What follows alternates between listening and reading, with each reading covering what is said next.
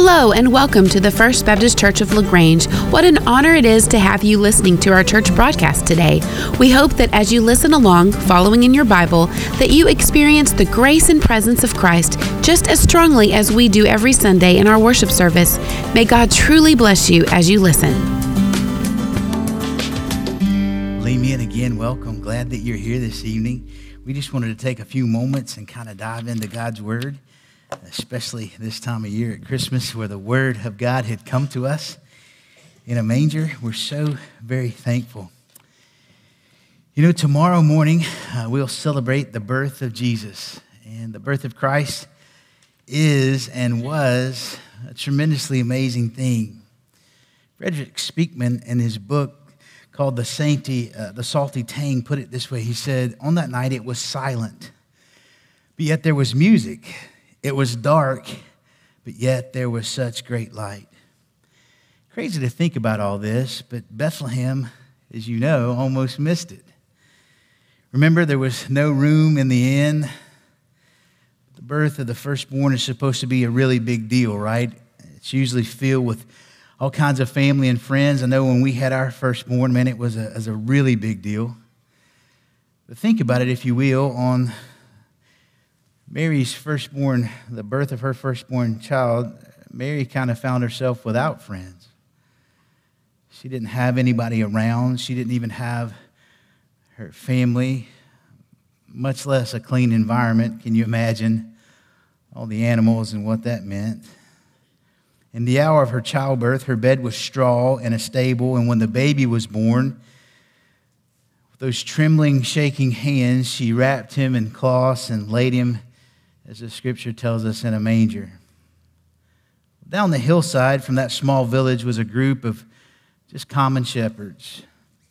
While the birth of Christ kind of went unannounced in Bethlehem, the shepherds had a surprise visit from heaven itself. The angels announced the birth of Christ and offered this incredible praise, and the shepherds said to one another what we just heard our brother read Let us now go to Bethlehem and see this thing that has come to pass which the Lord has made known to us Luke 2:15 and so those shepherds came and they found him. And then the Bible tells us in Luke 2:20 that they returned glorifying and praising God for all the things they had heard and seen just as it was told them. Now nestled on the top of a Judean mountain about 6 miles south of Jerusalem Bethlehem had a long and memorable history. If you've been with us in our church, you, you know that a couple of weeks ago we, we talked about Bethlehem. It's first mentioned in Scripture where Rachel died and her heartbroken husband Jacob buried her just right outside the city. That's in Genesis 35. It was in Bethlehem where Ruth, a Moabitess, fell in love with Boaz, the Lord of the harvest, we read in the book of Ruth. It was in that same village that David, as a boy, tended the sheep of his father and where he was anointed king by the prophet Samuel. It was in Bethlehem, centuries before the coming of Christ, that Micah, as we read, foretold would be the birthplace of the coming Messiah. This one would be our peace. As we walk through Bethlehem today, it is a still a very small village on the side of the same hill and about 50,000 residents call this little town in this Palestinian controlled West Bank, they call Bethlehem their home. Today, their tiny streets are invaded by over 1 million visitors every year. Each of these pilgrims is there to visit the cave, the supposed birthplace of Christ, which happens to rest underneath a large Byzantine Greek Orthodox church, which has been there since 530 AD. Itself, that that church was built over the uh, structure by Helena, who was Constantine's mother, in about 325.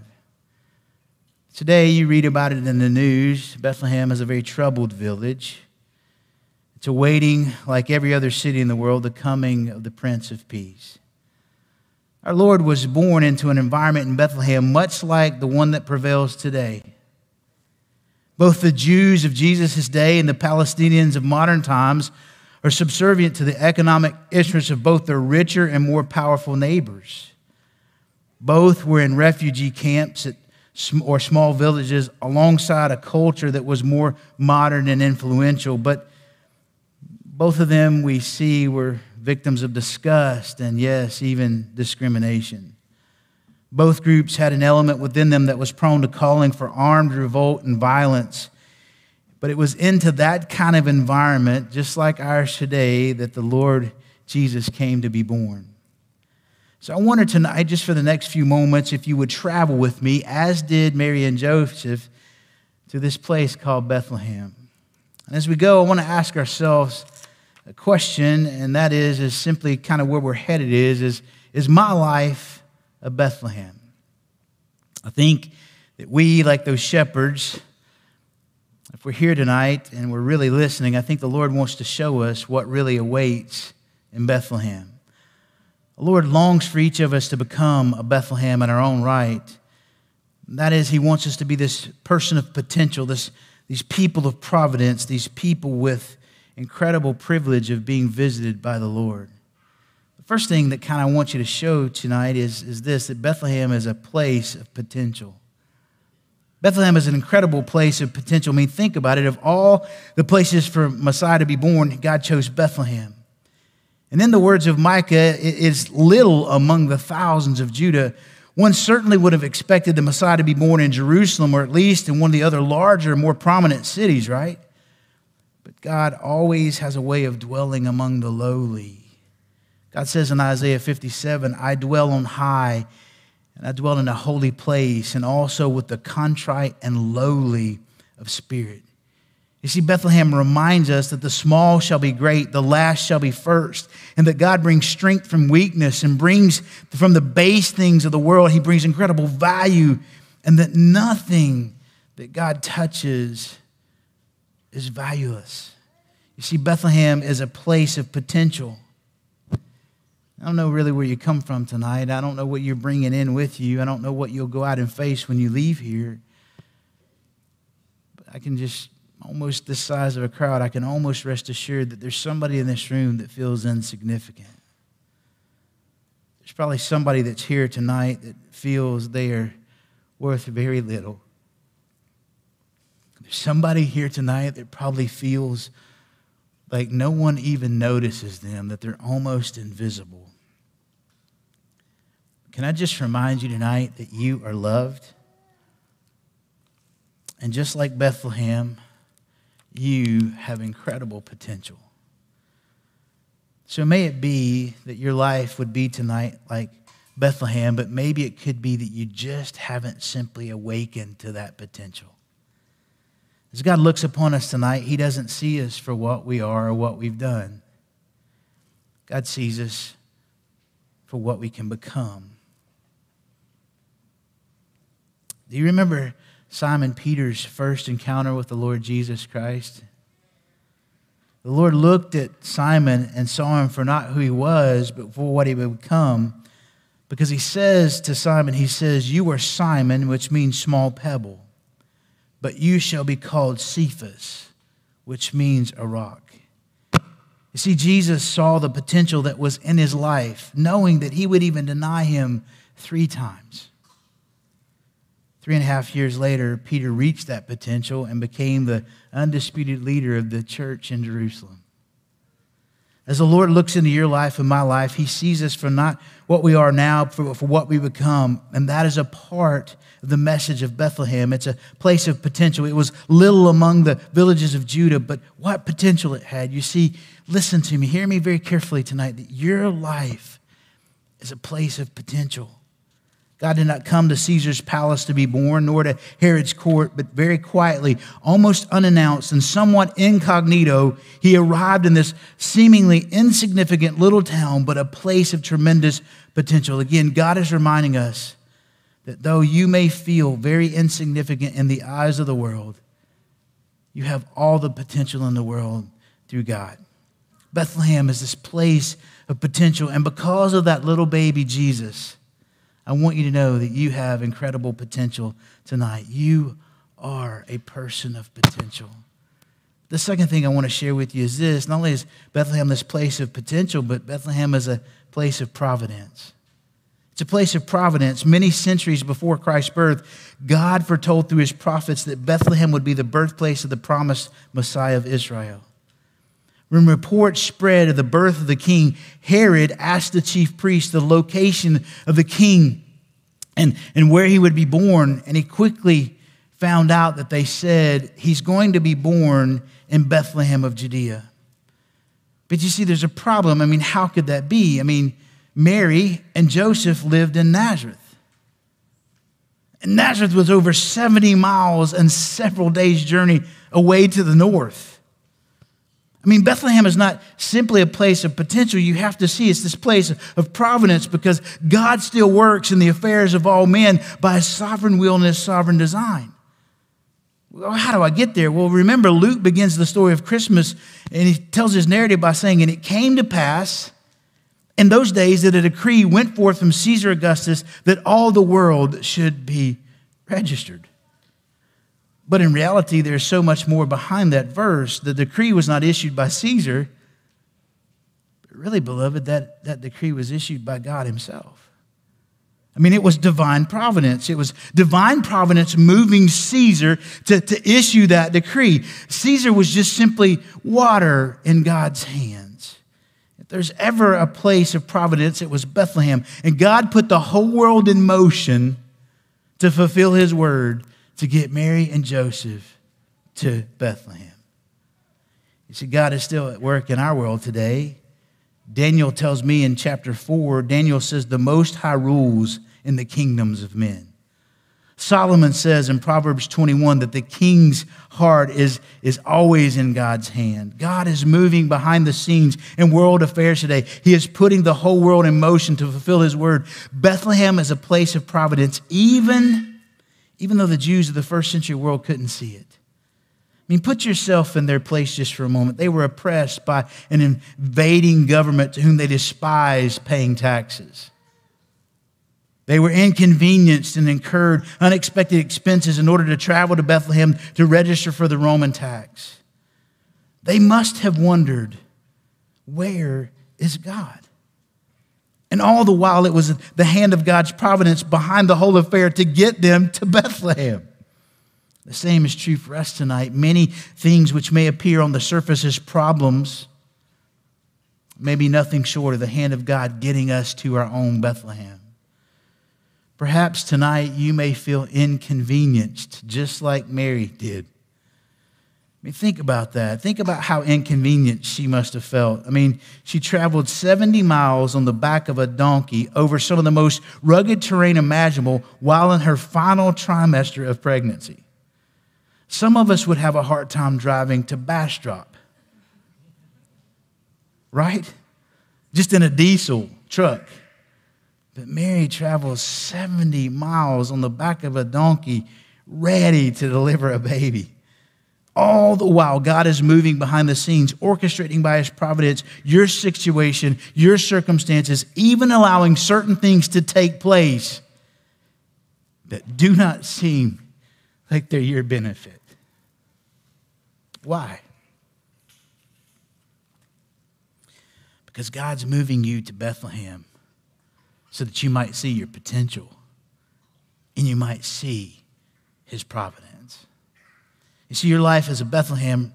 Bethlehem reminds us that God fulfills his word and what he promises he performs, no matter how, how big the obstacles may seem to be. And if I begin to doubt some of his promises that he's made to me, I remember tonight, I just remember Bethlehem. Because of the baby Jesus, my life has tremendous potential. Your life has tremendous potential as well as it's under the providence of God.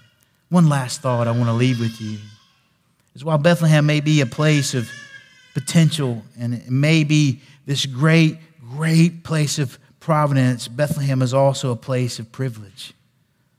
It's a place of, a place of privilege. I mean, what, what an awesome privilege to be handpicked, handpicked by God to be the city of the birthplace of the king. I mean, of all the cities in the world, why Bethlehem? Why not Jerusalem? I mean, Jerusalem is the seat of religious power in that day. Why? Because God was sending a message.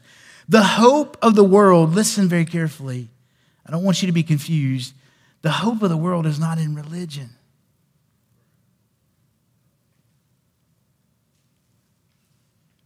I mean, why not Rome then? It's not about religion, I mean, why not Rome? Because God wants us to know that the hope of the world is not found in political power. What about Athens? Well, God wants us to know that the hope of the world, listen very carefully. In this time of year, you've got to hear me say this. The hope of the world is not in politics, friends. Why not pick one of the other places? Why don't we go to different places? Because the hope of the world is not in philosophy, it's not in intellect, it's not in any of that kind of thing. God privileged the little town of Bethlehem because the hope of the world is in a Savior. And Bethlehem is the place where that Savior would be born. You see, the Lord Jesus came on a mission to Bethlehem. And you have to know that Christmas is not about the thrills and the giggles. If we were to be really honest tonight, Christmas is really bloody. Because you can't have a Christmas without a cross. See, Jesus was born for a purpose. And 33 years after he was born, he would make his ways outside the city of Jerusalem. And he would die upon a cross. But you have to understand that cross was placed in Jerusalem. And it was privileged to be that place. And when the moment came, most of the village and most of the place around the cross, even with the cradle or the cross, most people were missing it. So, how are we going to recognize these moments? Speakman says so often they show up like any other moment, and so often we are so occupied or so convinced something else is going to happen that we miss what is most important.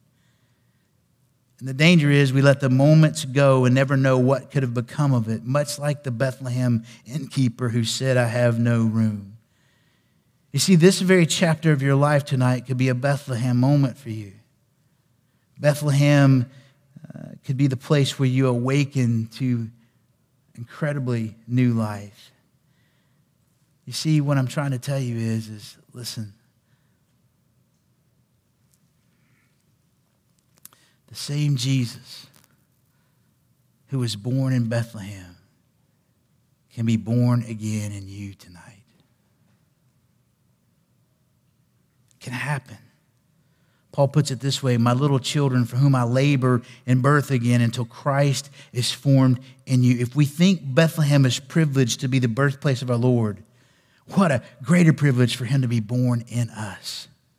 When much of the world has never, never even heard of his sweet name, what a privilege it is for those who bear his name to know that he's been born in us. What a privilege. Philip Brooks was the pastor of Holy Trinity Church in Philadelphia in the 19th century. In 1865, he made a personal pilgrimage to Israel, the Holy Land. And it took Brooks several weeks on board a ship to make it there. But on Christmas Eve, he made his way from Jerusalem to Bethlehem by horseback. The scene and experience were forever etched in his mind. Back home in Philadelphia during the Christmas season of 1868, his mind was flooded with memories of his earlier trip to Bethlehem during Christmas. And so Philip Brooks sits at his desk, and words begin to flow from his pen to the paper. And he penned the words that night that we believers have sung for over a century now, entitled This, O Little Town of Bethlehem. Thinking of Bethlehem, Philip Brooks puts it this way He says, The hopes and fears of all the years are met in thee tonight. Yeah, that's right. All the hopes and fears of Bethlehem were met that night.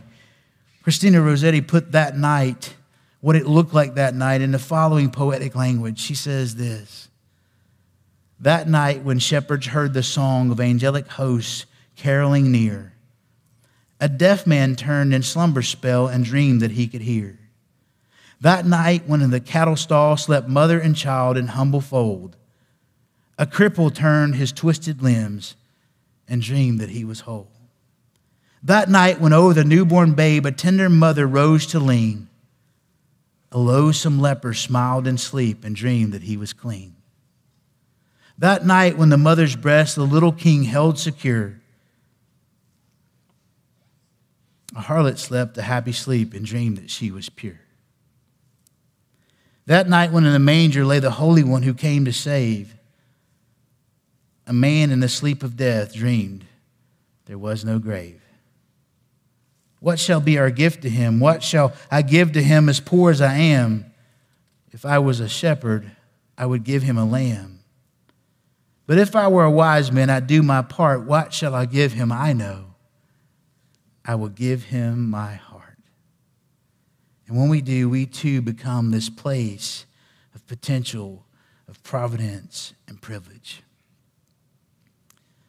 Tonight, I want you to know that maybe you didn't come here by happenstance or you didn't arrive here because of accident. I believe that the Lord brought you here tonight to hear these wonderful words.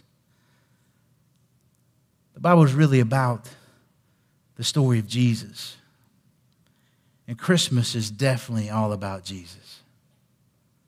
It's the Mass of the Christ, Christ Mass, where He comes to take away our sins. And so tonight, as we begin to close, and as those who would sing and we begin to light the candles, if they begin to make their way, I wanted to share this with you. The Bible tells us very clearly that God designed for you and I to walk and to talk with Him. The Bible says that we were created in his image, and out of the dust, God formed us and he breathed life into Adam and, and told Adam, Hey, look, man, you can eat of all the things that are out here in this place I've created for you, but don't eat of this tree over here. It's the tree of the knowledge of good and evil. The day you eat of it, you're going to die. Well, Adam didn't necessarily, I think, really truly understood the depth of what that meant.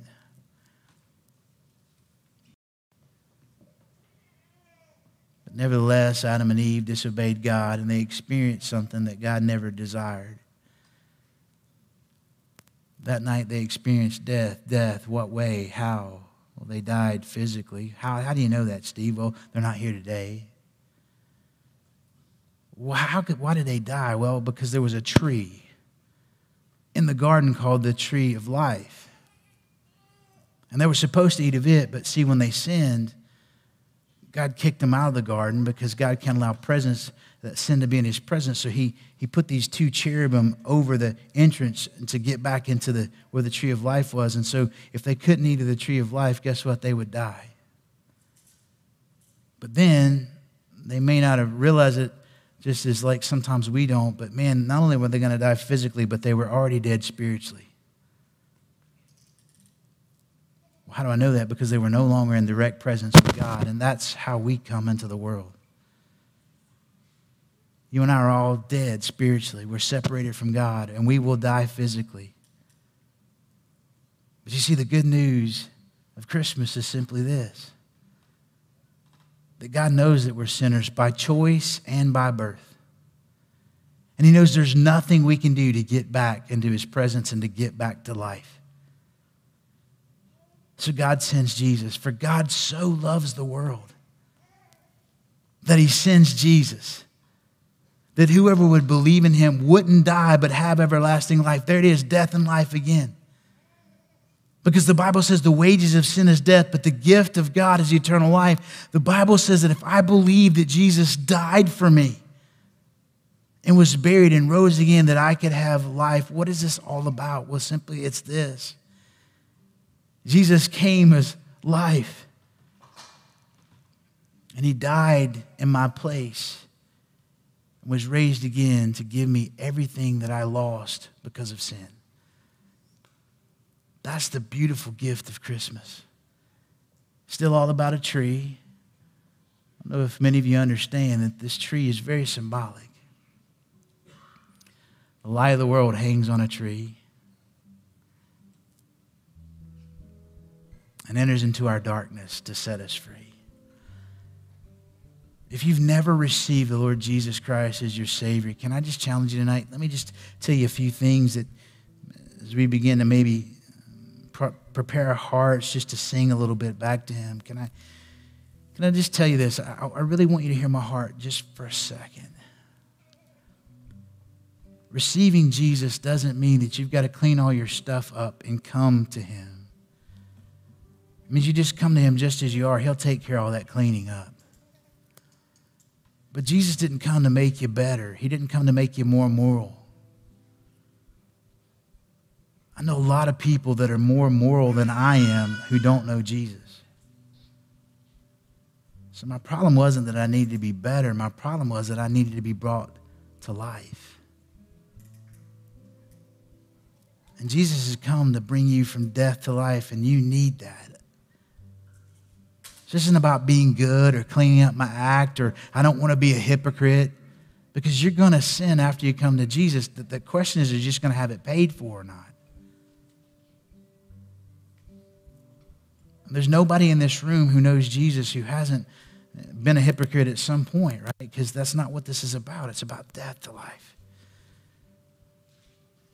So if you need your sin forgiven, if you need to know, man, that I can be forgiven, that I can be brought from death to life, that I can have all my sin forgiven, and I can have a home in heaven with God, but I can have life with God right now. And find out all your potential, find out about His providence, find out about having this privilege of knowing Christ personally. Tonight, I'm just going to ask you to do something even right here in this room.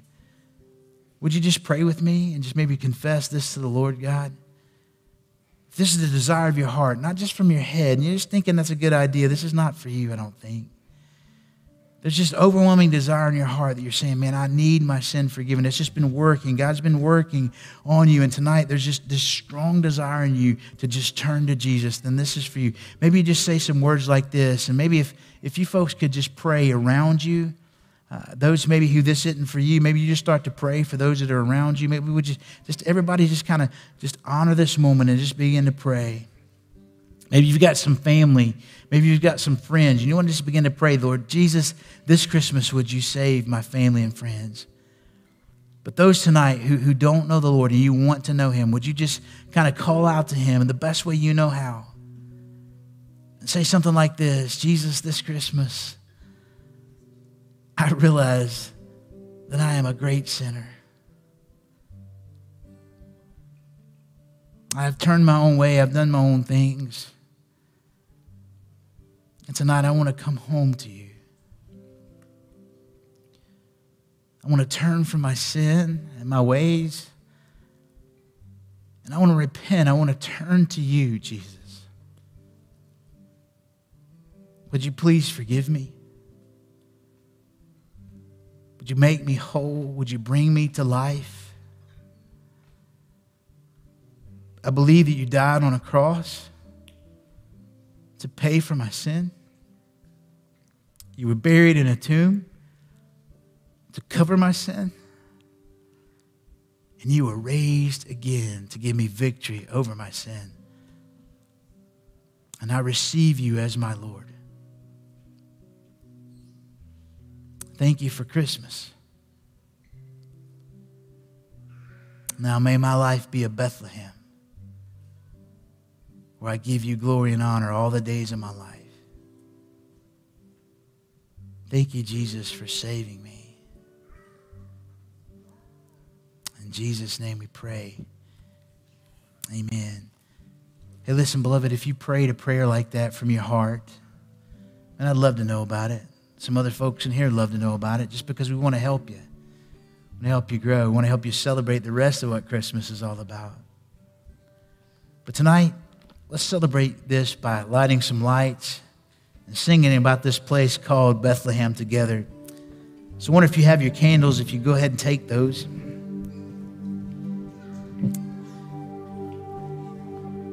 And I wonder if you'd stand to your feet with me. Let's pass on this light that came to us, whose name is Jesus.